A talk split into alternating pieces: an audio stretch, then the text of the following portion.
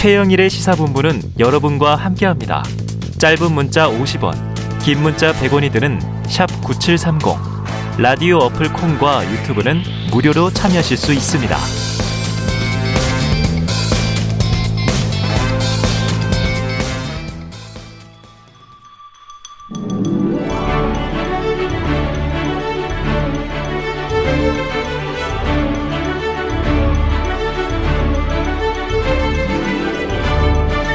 네, 매주 화요일에는요, 여야 정당 출입 기자들과 정치권 취재 이야기, 특히 뒷이야기를 아유, 듣는 재미가 쏠쏠합니다. 최평과 불사조 기자단이 있는 요일이죠. 자, 야당 출입하는 경향신문 박순봉 기자. 이분의 분석을 쭉 듣고 있으면요. 저는 기자가 아니라 신경외과 의사가 됐어야 하는 거 아닌가. 메스를 들고 있는 집도의 같은 느낌이 막 어, 들어요. 감사합니다. 나오셨습니다. 어서 오세요. 네, 안녕하세요. 네, 수능 다시 치실 건 아니죠? 네, 네. 나이가. 네. 나이가. 네.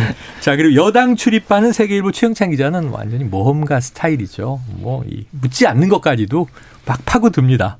안녕하세요. 안녕하세요. 예, 이 두 분 모시고 진행해 보도록 하죠. 자, 오늘은 이 기자들이 뽑은 올해의 뉴스 특집으로 좀 꾸며보려고 합니다. 박순봉 기자는 이준석 키워드를 이렇게 음. 뽑으셨고 최영찬 기자는 이재명의 영끌론 이렇게 꼽아오셨어요. 둘 다 흥미로운데 자 박 기자님이 꼽은 주제를 먼저 가보겠습니다. 왜 이준석입니까? 어, 뭐 긍정적인 거 그리고 부정적인 거 이런 평가를 떠나서 네. 이제 올해 정치권에서 가장 존재감이 큰 인물이 누굴까 그걸 좀 생각을 해봤거든요. 네. 이제 그랬더니 이제 개인적으로는 역시 이준석 대표가 좀 독보적이지 않았나 어, 이런 생각이 독보적이다. 들었고요. 네. 음. 그러니까 뭐 굳이 설명을 드리지 않아도 사실 될 정도인데 이제 30대 당 대표라는 뭐 한국에 처음 있는 그런 역사를 쓰기도 했고요. 네. 그리고 지금 뭐 아까 제가 이제 긍정적, 부정적 둘 다 표현을 쓰긴 네. 했는데 지금 대선 국면이잖아요. 사실은 당 대표가 주목을 받을 수 없는 시기임에도 불구하고 어. 여전히 계속해서 존재감을 뽐내고 있는 그런 상황이잖아요. 그러니까 여러 가지 의미에서 주목을 받고 있는데 네. 그래서 뽑아봤습니다. 그래요. 자 올해를 돌아보면 올 한 해만 해도 이 국민의힘 이준석 대표의 정치 인생의 변곡점들이 몇 개 좀 주요 이벤트가 있는 것 같아요. 주로 어떤 순간들을 기억하십니까? 저는 사실 굉장히 인상적으로 봤던 게 음. 이제 당 대표 선거 준비하던 그 시점이에요. 네.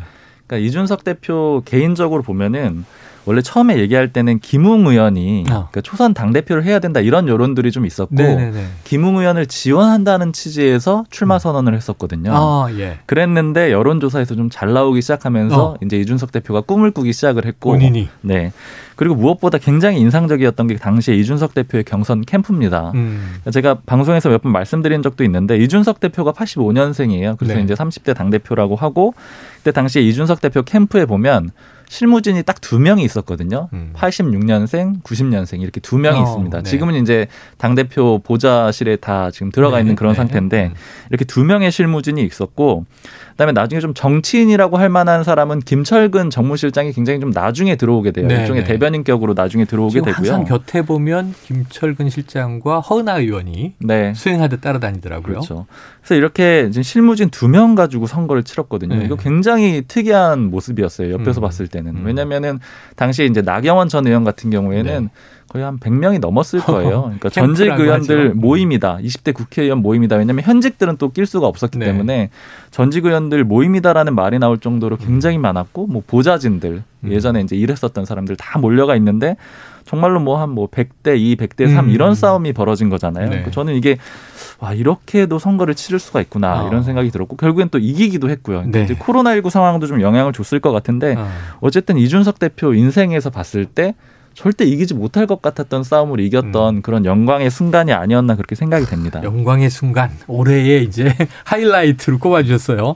시상식이 있다면 이제 하이라이트 상 이런 거 줘야 되는데. 네. 자 그러면은 최 기자님, 네. 기자들이 바라보는 이준석 어떤 인물로 좀 정리할 수 있을까요? 그러니까 좀 경이로운 캐릭터 이렇게 아, 좀 정리를 하는데 그 말씀해주신 것처럼 정말 그 저, 돈을 별로 안 들이고도 당 대표를 거머쥐었고. 음. 근데 좀 참 독특한 게 현역 의원은 아니지만 어쨌든 음. 정치를 10여 년 이상 해왔잖아요. 그렇죠. SNS에서 이렇게 댓글로 유권자 썰전을 벌인 사람은 저는 거의 처음 봤어요. 네. 그러니까 뭐 본인의 뜻과 다른 걸 논쟁이 붙으면은 거기서 음. 계속 이길 때까지 이제 싸움을 하거든요. 어, 논쟁을 합니까? 네, 이제 어쨌든 그 논쟁을 굉장히 즐기는 타입이고 네, 네. 그리고 이 30대 특히 저는 그 보수 정당에서 음.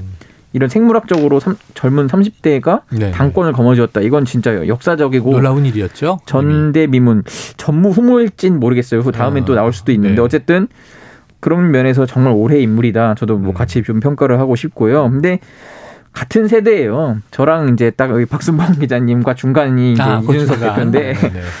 같은 세대여서 뭐 여러모로 좀 잘 됐으면 좋겠다는 네. 마음은 있어요. 이제 기자라 그런 걸 떠나서 네네. 청년 세대로서 청년 세대로서 이, 네. 이 사람이 이제 처음에 이제 선구자적 길을 간 건데 잘 네. 해야 되지 않겠습니까? 근데 네. 조금 네 요즘 네. 우왕좌왕하는 것 같아가지고 지금 아무튼 최 기자님이 가장 어리다고 자랑을 해주셨고 내 위가 이준석 대표, 박신봉 기자님이 가장 노화됐다 이렇게 얘기를 하신 거네요. 네, 그래요. 저는 사실 이준석 대표 그냥 방금도 한번 쓴 표현이지만 네. 긍정적이거나 혹은 부정적이거나 이런 음. 평가 둘 다 있지만 이제 음. 그런 걸 떠나서 정치 문법을 좀 새로 쓰는 그런 사람 네. 같이 느껴지더라고요. 이준석 대표가 정치권에 오래 있긴 했지만 네. 주목받은 거는 이제 지난 6월에 당 대표 선거 준비하면서 그렇죠. 그 이후부터잖아요. 음. 제가 이제 야당 출입한 게 한 7년 차 정도 이제 네, 되어 네. 가는데 한 4년 5년 될 때부터는 그래도 대략적으로 흐름 같은 게 잘 읽혔는데 음. 이준석 대표 행보는 좀 잘 틀리는 것 같더라고요. 어. 제가 그러니까 혹시 이 기존의 어떤 쓰던 방식과는 조금 네네. 더 파격적으로 그렇게 움직이는 걸로 그렇게 생각이 좀 됩니다. 야 이건 뭐 혁신의 시대, 변화의 시대에 그래도 부정적인 측면도 짚어주셨지만 경이롭다, 파격적이다. 찬사 아닌가 싶은데요. 자, 그래서 이준석 대표 요즘에 국민의힘 내용으로도 또 연일 뉴스의 중심입니다. 어제는 윤석열 후보, 김종인 총괄 두 분이 이제 이준석 대표에게 경고했다. 이런 뉴스를 여기서도 짚었는데 오늘 아침 라디오에 나온 이준석 대표의 육성을 듣고 이야기를 이어가 봅니다. 누구도 제3자적 논평가나 평론가가 되어서는 곤란합니다. 자기의 의견을 표력하는 경우들이 많습니다. 선거에 도움이 되는지 안 되는지 냉정하게 들 판단하시고 제가 뭐 선대위를 개편해야 된다 이런 이야기 한 것이 선거 이기고자 하는 얘기지 뭐 선거 지고자 하는 이야기겠습니까? 네. 선대위가 이기는 방향으로 변화가 이제 가속화된다고 하면은 저는 긍정적으로 평가할 것이고 저는 다만 이제 제가 선대위에 참여하느냐는 약간 그 소위 말하는 그 어느 정도의 한계 지점을 넘어야 되는 것인데 네. 거기까지는 거리가 좀 있는 것 같습니다 아직까지. 자 한계 지점까지는 거리가 있는 것 같다. 자, 먼저 나온 목소리는 어제 오전 회의에 윤석열 후보와 김종인 총괄 선대위원장 목소리가 먼저 나왔고요. 이어서 나온 이준석 대표는 오늘 아침 예, 육성인데 자, 여기서 이준석 대표가 말하는 한계 지점은 뭘까 궁금해지는데 뭐라고 보세요? 네, 일단은 이준석 대표가 명확하게 자신이 돌아갈 수 있는 그런 음. 상황에 대해서 설명을 한 적이 있습니다. 그러니까 구체적으로 언급을 했었죠. 소위 말하는 육본부장 체제를 해체해야 된다 네. 이렇게 얘기를 했는데 음. 육본부장 체제라는 거는 지금 국민의힘의 선대위의 골격을 얘기를 하는 거거든요. 음. 이걸 체제를 해체해야 된다라는 건 김종인 총괄선대위원장 빼고 다 사퇴를 한 다음에 아. 다시 한번 슬림하고 좀 일사불란하게 움직일 수 있는 선대위를 만들자 네네. 이런 취지이고요. 어허. 이제 한계 지점이라고 하면은 이준석 대표가 이걸 이제 이상적인 상황으로 제시를 했다고 하면은 음. 그에 준하는 어떤 상황도 좀 있을 수가 있잖아요. 네네네. 거기까지는 미치지 못하더라도요. 그렇죠. 어. 왜냐하면 조금 현재 현실적인 부분을 짚어봐야 되는 게 일단 이 윤석열 후보 음. 어쨌든 선대위의 주인이잖아요. 그렇죠. 윤석열 후보는 계속해서 이 선대의 규모가 커지기를 원하는 사람이에요. 음. 그러니까 그 일사불란한 선대위는 이준석 대표나 아니면 김종인 총괄 선대위원장이 원했던 그런 그림이고요. 네. 그리고 김종인 위원장조차도 인적 쇄신은 없다라고 얘기를 했거든요. 그 얘기는 사람을 더 자르거나 그렇게 하는 구조 조정은 없다라는 겁니다. 음.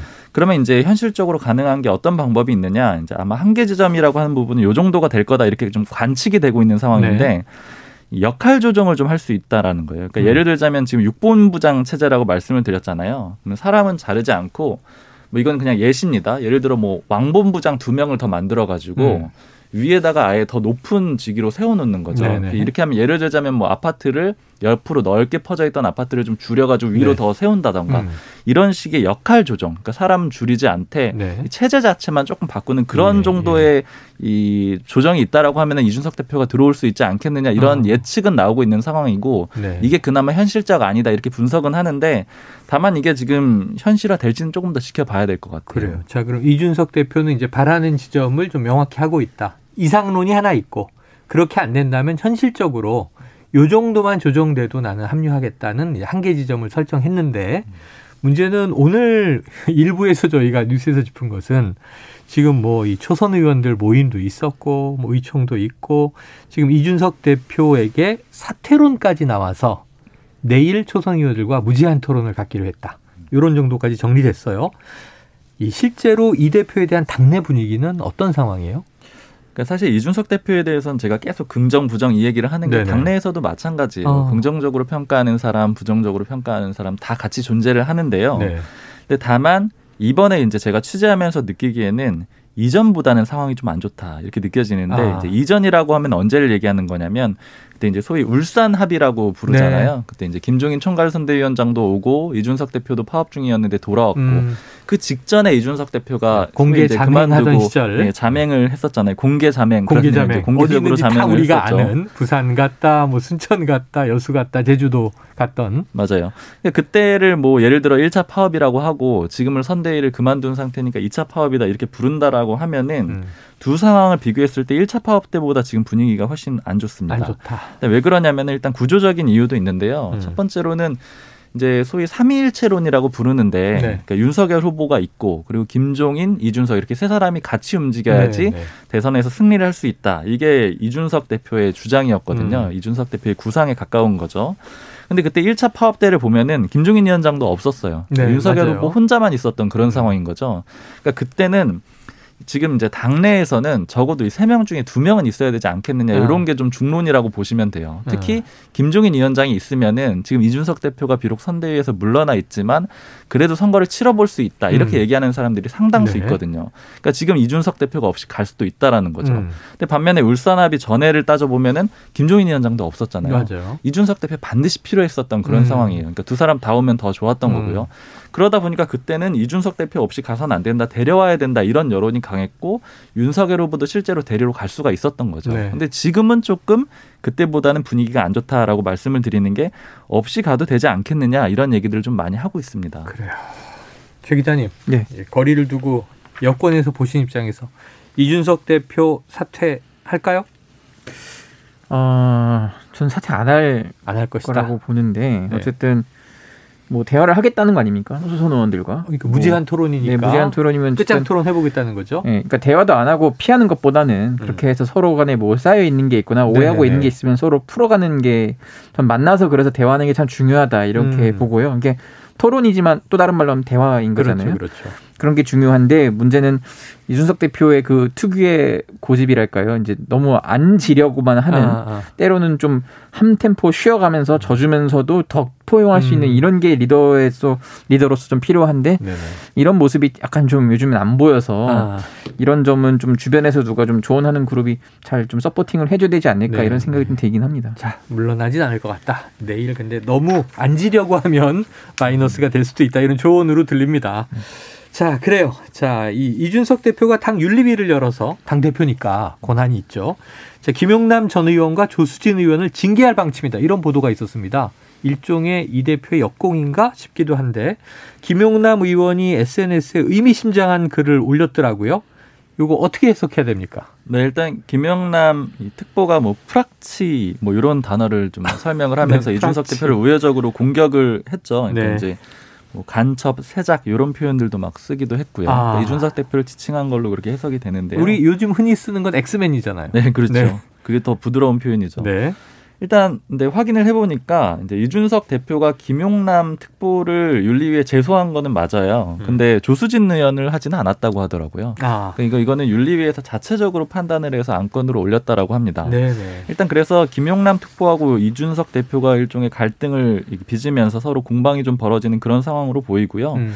일단 김 특보로서는 지금 이준석 대표에 대해서 소위 강경 보수 지지층 혹은 이제 윤석열 후보를 더 강하게 지지하는 사람들 중에서는 이준석 대표가 말씀하신 대로 엑스맨이다 이런 식의 지적을 하고 있거든요. 네, 그러니까 네. 김특보로서는 지금 이준석 대표랑 갈등하다 보니까 어. 이제 윤 후보 편을 들면서 또 이제 윤 후보에게 마이너스가 되는 사람이다 이런 점을 좀 어. 부각시키려고 이런 글을 쓴 걸로 해석이 됩니다. 아, 그러다 보니까 프락치, 뭐 간첩, 세작 뭐 다 같은 표현인데 네. 네. 그런 또 공격이 내부에서 나오고 있습니다.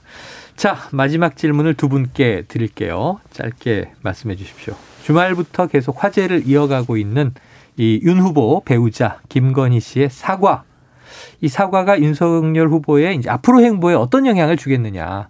후폭풍 파장이 어떻겠느냐 하는 질문인데 먼저 여권에서는 어떻게 보고 있는지 최 기자님 말씀해 주세요. 그 지금 사과를 하긴 했는데 사과로서 끝날 수 있는 일이냐 음. 이거에 대한 좀 문제 의식이 많이 있고요. 더 강경하게 나갈 것 같긴 해요. 이제 뭐 사법적 판단을 네, 받을 수 네. 있는 영역까지 있으면은 음. 거기까지도 가겠다는 거고. 음.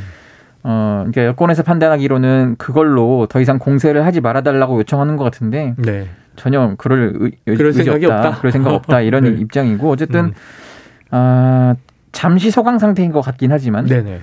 다시 또 불이 붙을 수 있는 여지가 네. 충분히 있다 이렇게 좀 보입니다. 그래요. 왜냐하면 사과 다음 날 또 새로운 이제 의혹이 네. 제기되고 있으니 말이죠. 자 그러면 야권 내는 어떤 분위기예요? 계속 저희가 인터뷰하면서 얘기 듣기는 좋은 사과였다, 충분하다 이런 얘기를 하시던데 네. 내부에서도 그렇게 생각합니까? 그렇죠. 이제 이거를 꼭 이제 실제 어떤 평가를 좀 떠나서 다음 네. 단계로 넘어가기 위한 발판으로는 만들었다 이렇게 생각을 음, 하고 있는 음. 거예요. 그러니까 제가 예전에 기사 쓸 때 윤석열 후보한테 나온 리스크를 본부장당 리스크다 이렇게 쓴 적이 있는데 본부장당 본인 네. 부인 장모 당, 당. 당 은 이제 당, 아, 당 내분이죠. 네. 그러니까 일단 이 김건희 씨 사과를 통해 가지고 부인하고 장모 문제는 이제 분리 전략으로 갈 겁니다. 그러니까 어. 이건 이제 다 사과가 됐으니까 우린 다음으로 갈게 네. 이렇게 넘어가는 거거든요. 음. 이제 본인 리스크야 이제 말 실수 같은 거니까 계속 고칠 네, 수밖에 네, 없는 네. 문제고요. 네.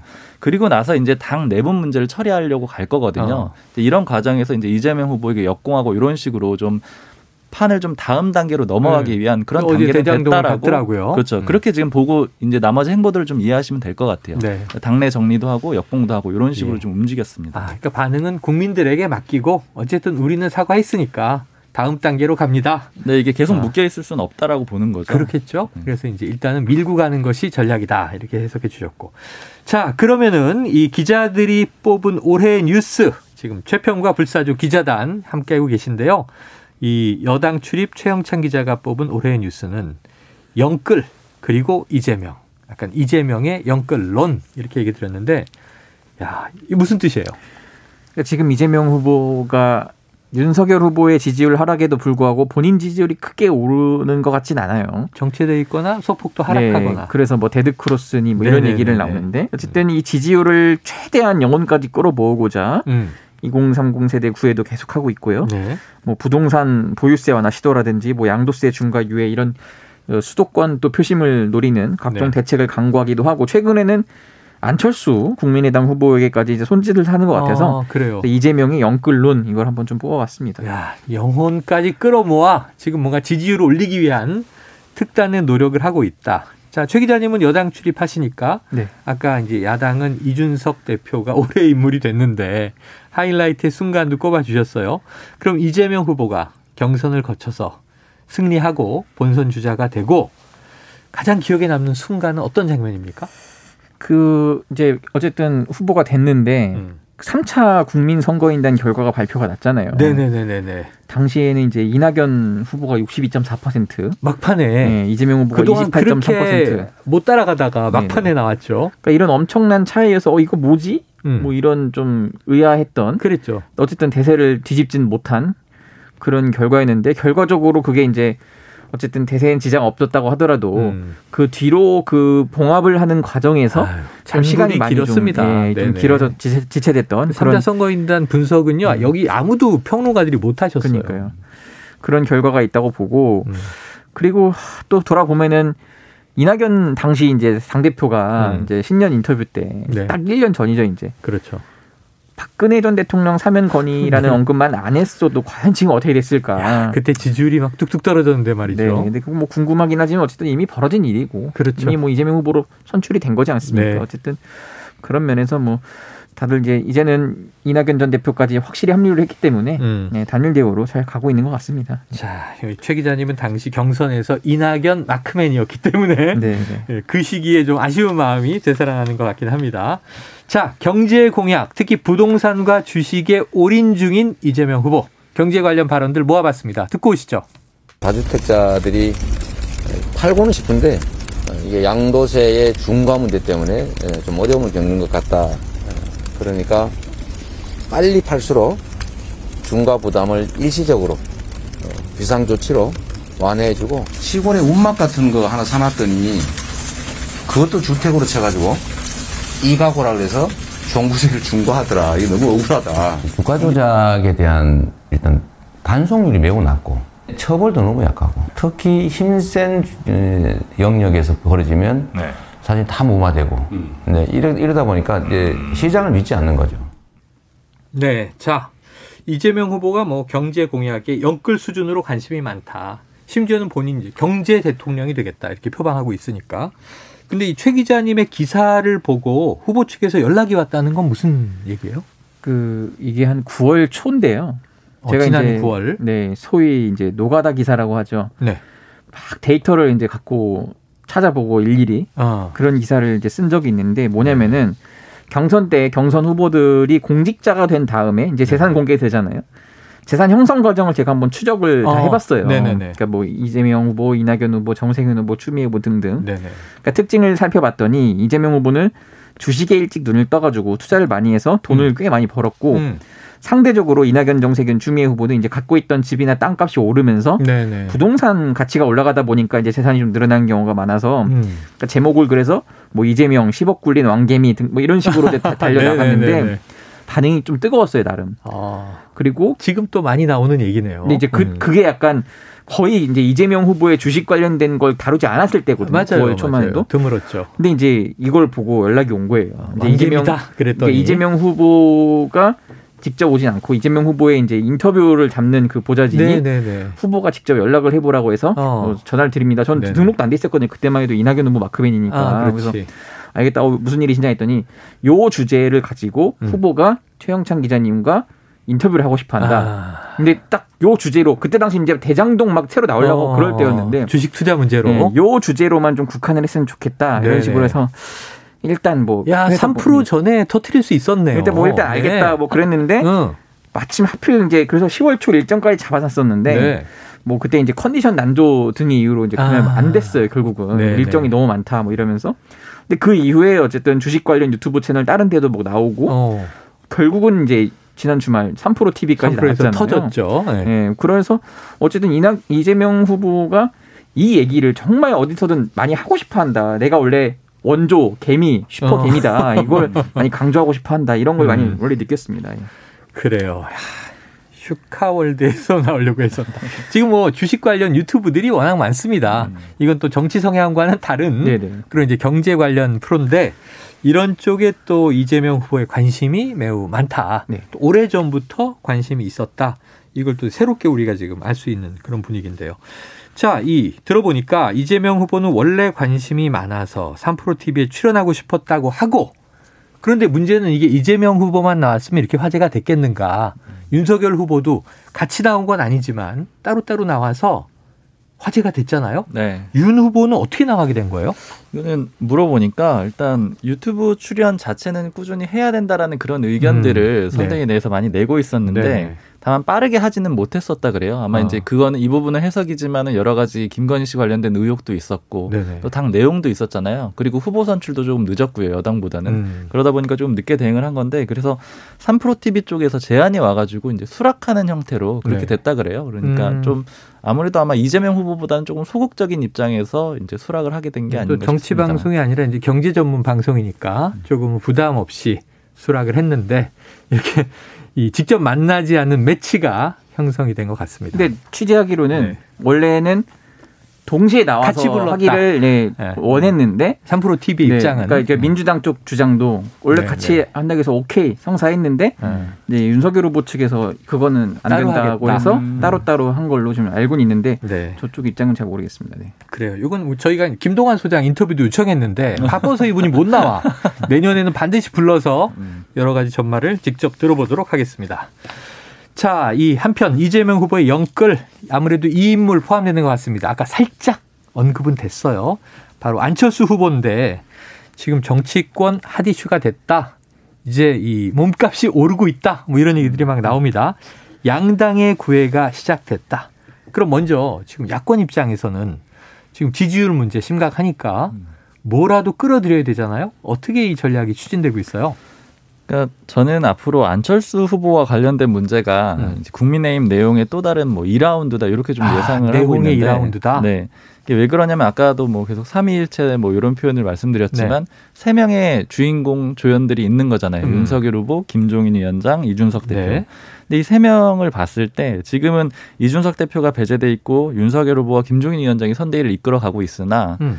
만약에 이제 안철수 후보와 단일화 문제가 나온다 그러면 입장이 네. 또 갈리거든요. 그렇죠, 그렇죠. 윤석열 후보 같은 경우에는 단일화 하고 싶어 하고 네. 그리고 윤석열 후보의 목표 자체가 새시대 준비위원회를 보면 아실 수 있겠지만 김한길 위원장 네, 최대한 크게 빅텐트를 치겠다. 네. 반 문재인 연대를 만들겠다. 넓게 다 아우르겠다 이런 입장이잖아요. 아니, 안, 전에 안철수의 인물이었던 분들이 네. 지금 이제 김한길 위원장도 그렇고 또 김민정 교수가 최근에 합류를 했잖아요. 맞습니다. 이런 것도 좀 그런 포석 아닌가요? 맞아요. 그렇게 이제 데려오고 싶어 하는 것이고 음. 반면에 이준석 대표 같은 경우에는 이제 김민정 교수에 대해서 최고위에서 반대 의견을 냈다라고 하거든요. 계속 반대였어요. 이수정 그리... 위원장, 뭐 신지혜 또 부위원장. 맞습니다. 그리고 또 김종인 위원장도 오늘 이제 공개된 인터뷰를 보면 안철수 후보는 대선 야권의 대선 승리를 위해서는 후보직 사퇴해야 된다 이런 취지로 얘기를 했고요. 네. 그러니까 결국 윤석열 후보하고 김종인, 이준석 이렇게 두 사람의 입장이 다르기 때문에 음. 이게 아마 또 새로운 갈등 지점이 될 수도 있습니다. 자 내년에 이제 안철수 변수는 어떻게 작동할지 보도록 하는데 지금 이제 여당도 안철수 후보 얘기를 꺼냈어요. 송영길 대표가 직접 나섰죠. 네. 이재명 후보도 언급을 했고 어떻게 될까요? 그 결론부터 말씀드리면은 네. 지금은 이제 그 인터뷰에서만 던진 거고 네.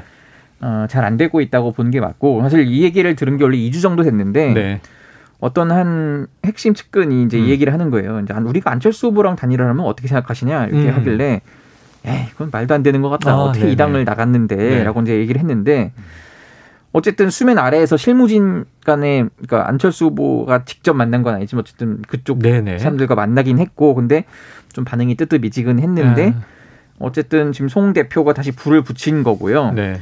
지금 이 후보는 아까 영끌론이라고 말씀했듯이 대선이 정말 강대강 박빙이 승부가 될것 음. 같으니 최대한 우리에게 우호적인 사람을 한 명이라도 더 끌어모으자 네. 이런 의지가 좀 강하다고 합니다. 그런 네. 차원에서 안철수 후보의 이름도 거명이 된 거고요. 음. 어쨌든 지금 열린민주당과의 합당으로 여권 대통합이 나름 이제 이루어진 거지 않습니까? 네. 근데 1월부터는 중도 확장, 외연 확장으로 나가겠다 음. 이런 의지를 좀 보여주고자 송영길 대표 입에서 직접 안철수 음.